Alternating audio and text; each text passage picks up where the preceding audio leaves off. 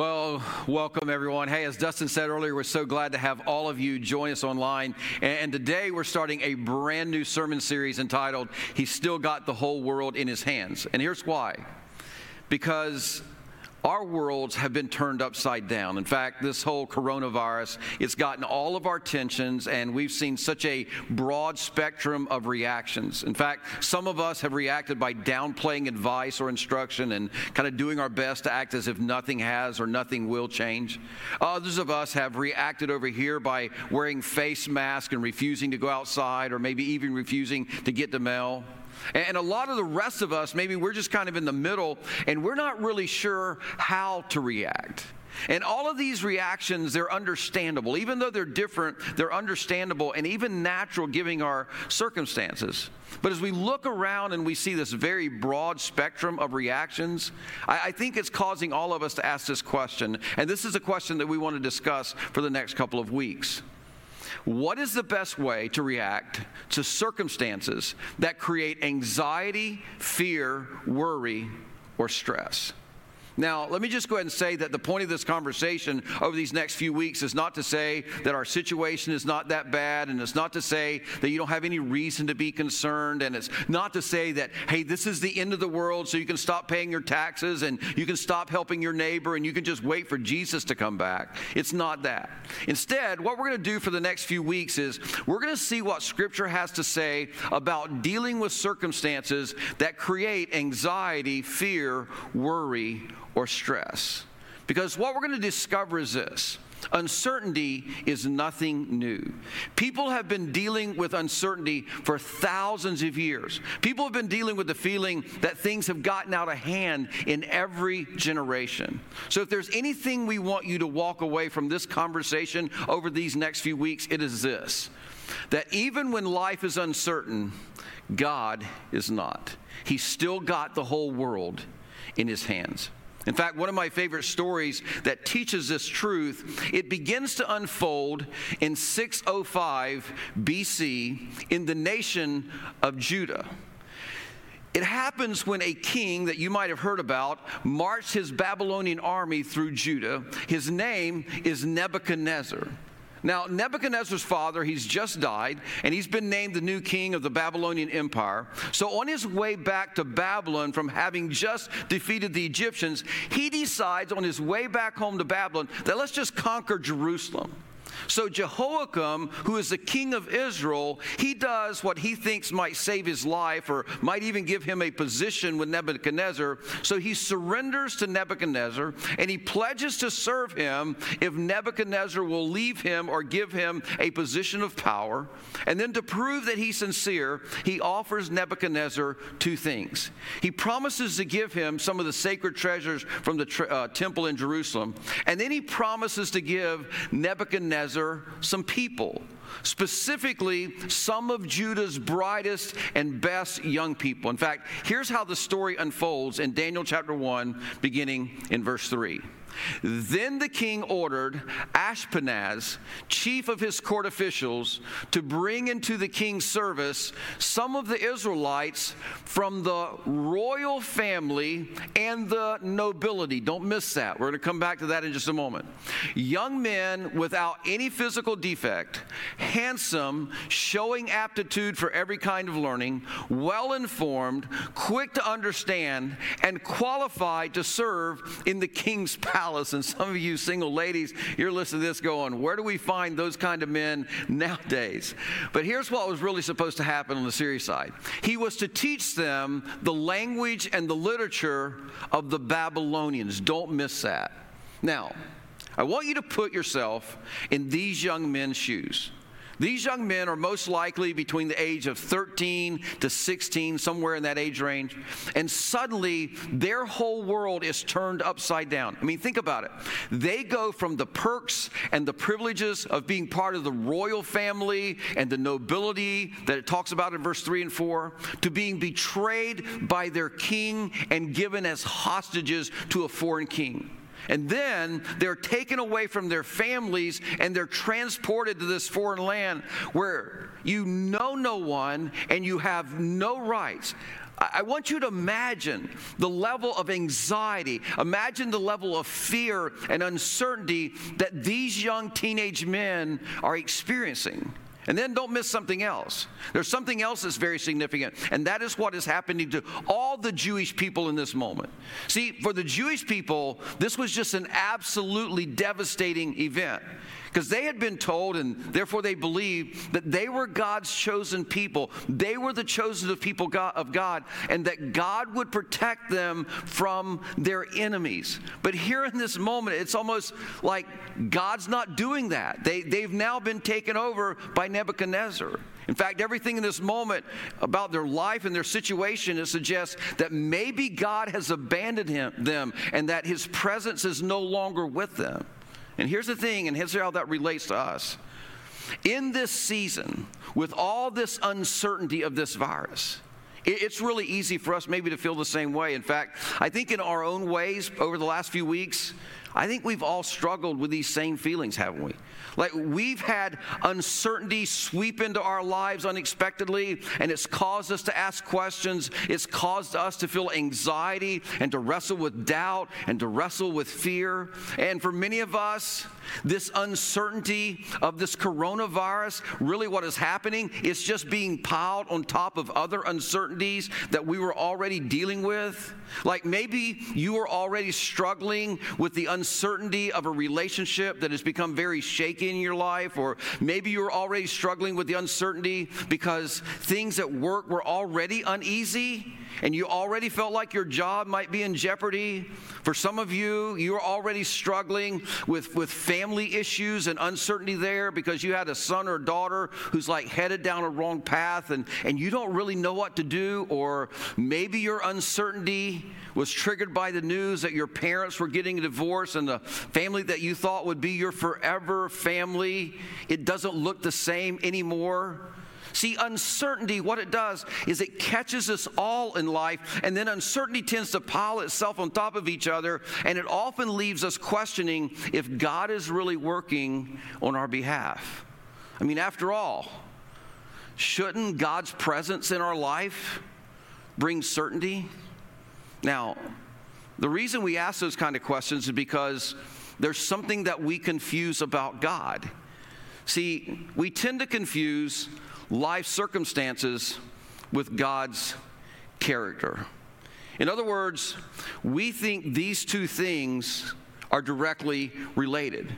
Because, see, in our minds, when life is good, then God loves me.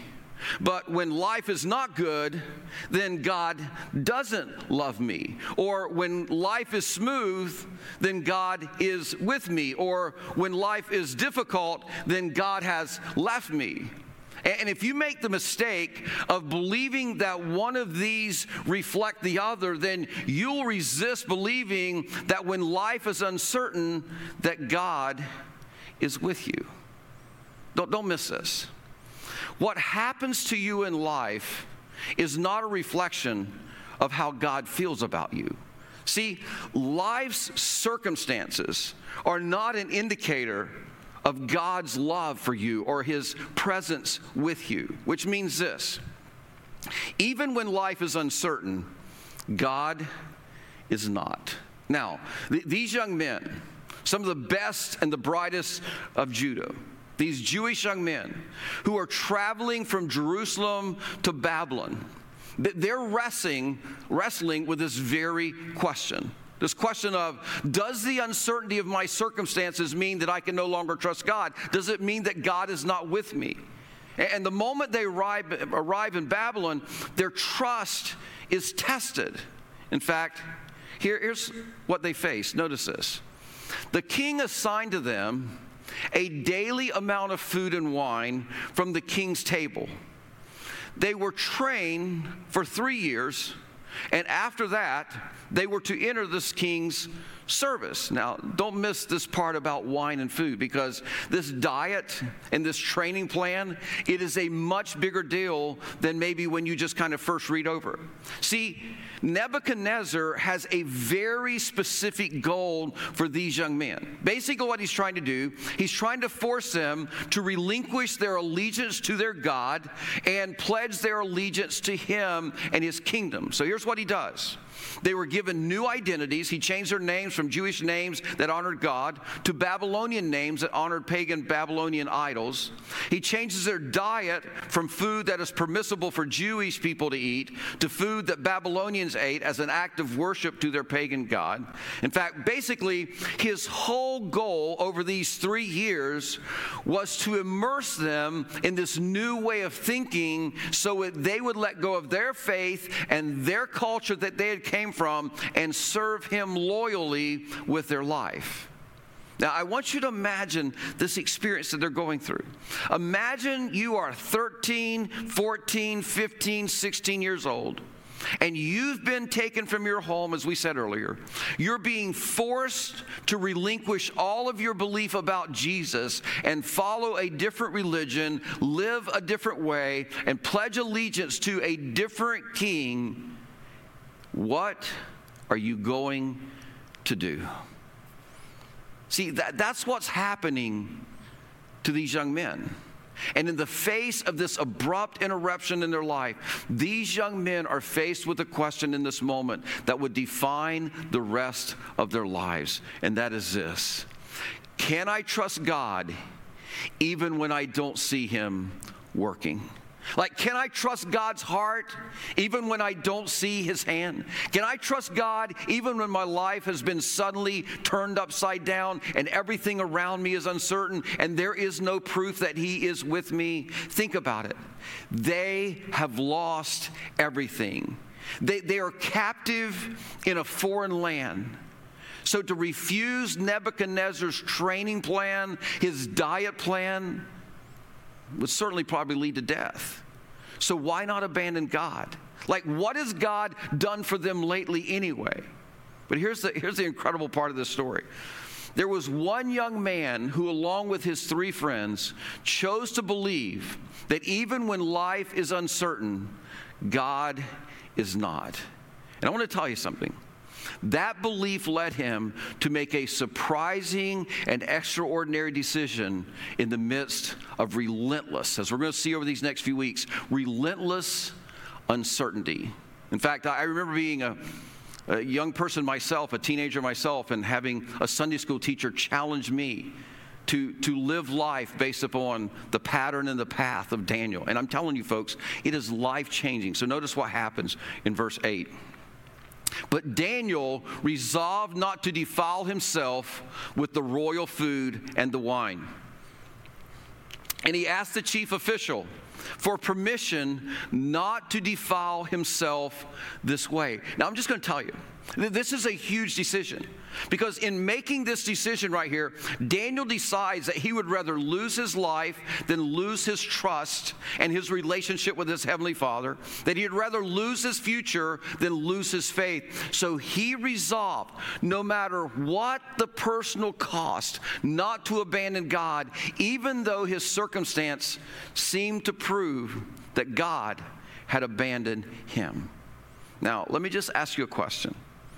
How does a 14 year old, a 15 year old, a 16 year old young man get to this kind of courage and this kind of confidence? The kind of courage and the confidence that says, I resolve not to defile myself the courage and the confidence to politely and respectfully stand up and ask for permission from the most powerful ruler in the world, and the confidence and the courage to believe that God was with him when everything, though around him, showed no evidence of God's presence. I'm telling you, folks, but when you really look into this story, this, the kind of obedience and the kind of courage and the kind of confidence that Daniel displays here is way beyond what many of us have ever practiced. I mean, this, this obedience in the face of overwhelming uncertainty and severe consequences is just absolutely amazing. But he chooses to respond to his uncertainty with faith and not fear. So here's the question What's the secret to this kind of big faith? Like at 16 years of age, what, what, would build this kind of courage in a faith in a young man? In fact, you might want to write this down. Here's the secret great faith is built over time, not in a moment. See, Daniel, he didn't generate this kind of faith on the way to Babylon or why he was sitting in the palace facing this challenge. No, no. This faith was built in the past and it was revealed in the present. Th- this was a confidence in God that he had developed over time. And, and I'm sure that his parents had invested and invested and invested in his life and, and helped him develop this kind of faith so that when this test came, he was ready. When the test came, Daniel already believed that even when life is uncertain, God is not. He still has the whole world in his hands.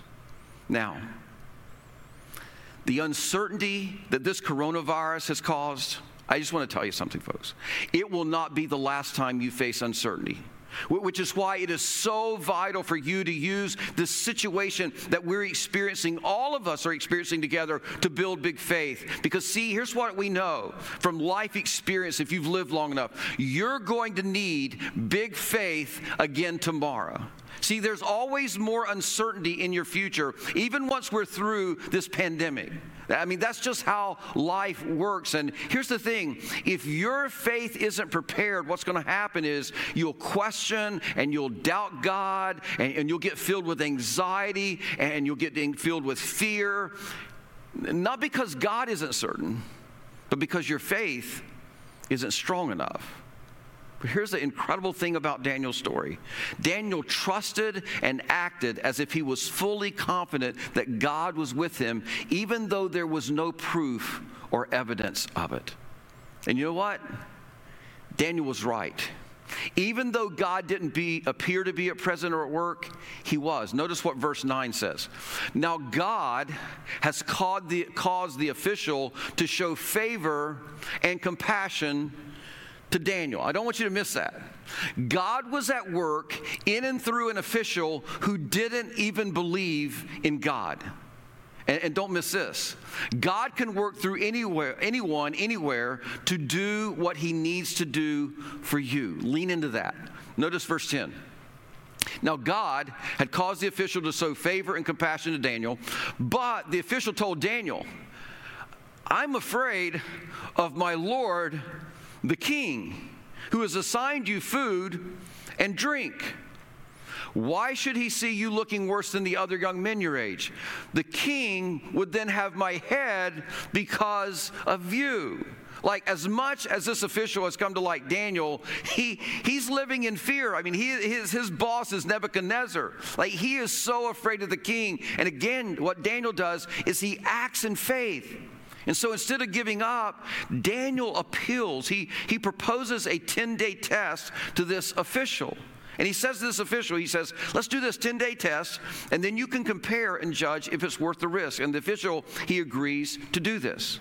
Now, again, you got to understand, this requires faith on Daniel's part because he has no guarantee that he'll pass the test. He simply has to trust that even through, even though life is uncertain, God is not, and God will come through. And the good news is, sure enough, God does.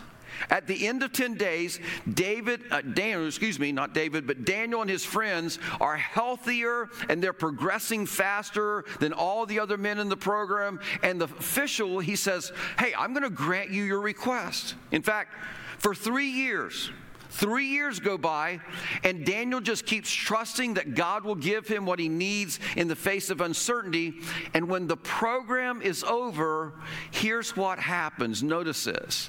At the end of the time set by the king to bring them into service, the chief official presented them to Nebuchadnezzar. The king talked with them, and he found none equal to Daniel, Hananiah, Mishael, and Azariah. So they entered into the king's service. Don't miss this next part. In every matter of wisdom and understanding about which the king questioned them, he found them ten times better than all the magicians, the enchanters in his whole kingdom. And you know what happens in this moment? In this moment, Daniel and his three friends knew in a way that they've never known before that when life is uncertain, God is not. He's still got the whole world in his hands. And he will provide whatever you need in the middle of uncertainty if you trust him.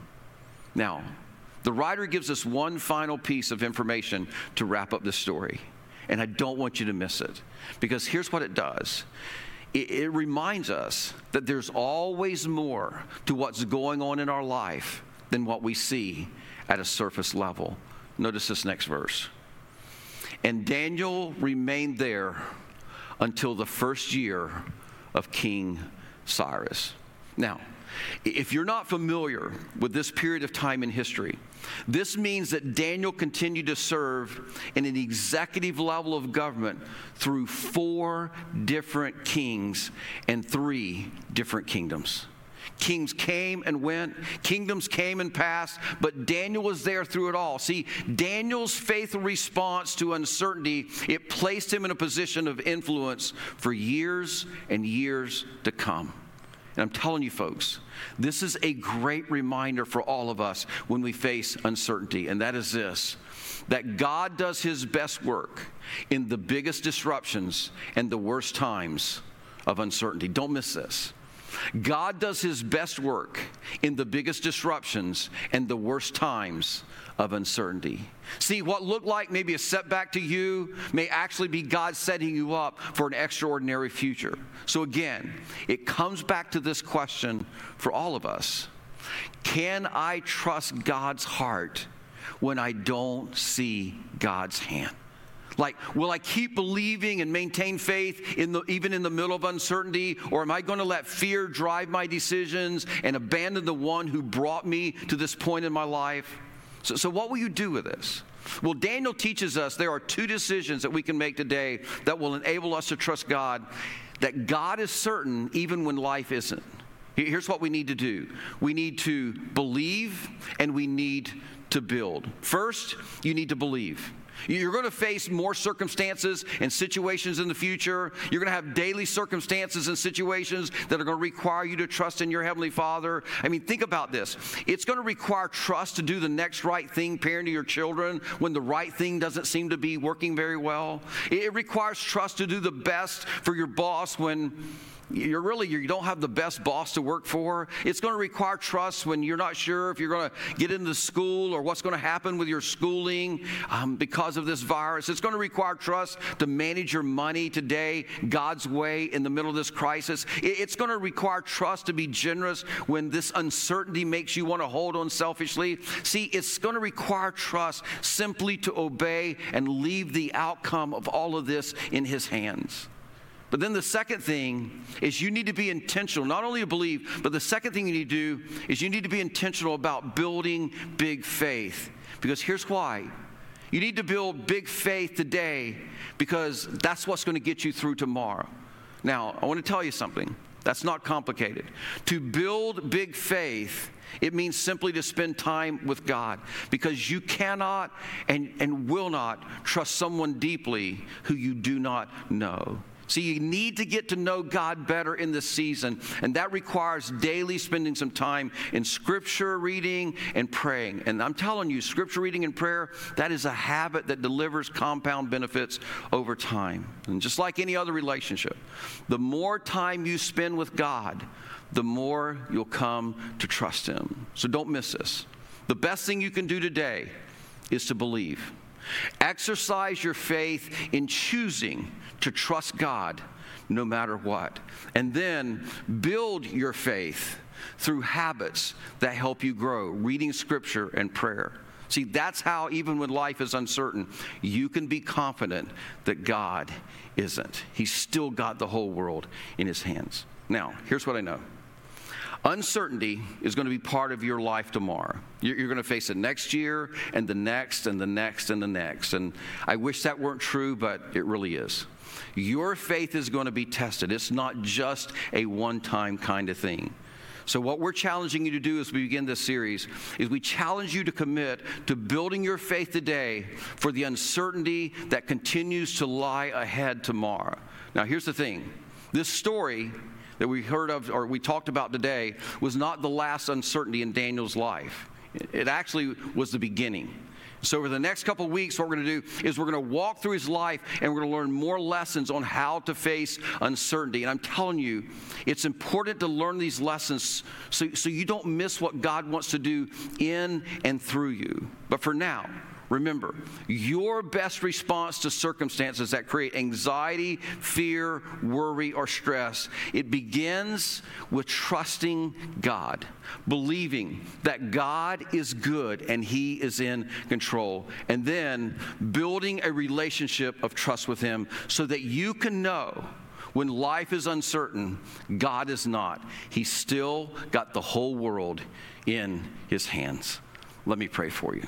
Heavenly Father, I thank you for this incredible story of a young man, a teenage man, who modeled what we do when we are faced with circumstances that create, create fear and anxiety and worry. God, I thank you for the lessons. I, I pray that you help us all to begin today to, to believe, to choose to trust you no matter what, to never compare our life circumstances with your character. And then, secondly, help us to begin to build. Help us to build a great faith, a big faith, a faith that's based on a relationship with you. God, I thank you that we can build a faith today that will carry us through tomorrow. God, we, we have no clue what the uncertainties will be tomorrow, but we know that you will be with us, and we know that we can have a faith big enough to handle anything. We begin that process today through the power of your Holy Spirit. In Jesus' name we pray. Amen. Hey, thank you so much for being with us. Um, know that we're praying for you. We're available any way that we can help you. Just let us know. You can email us, chat us, uh, let us know. And then also, hey, don't forget Wednesday night we're streaming on live live again at six o'clock. We'll see you then.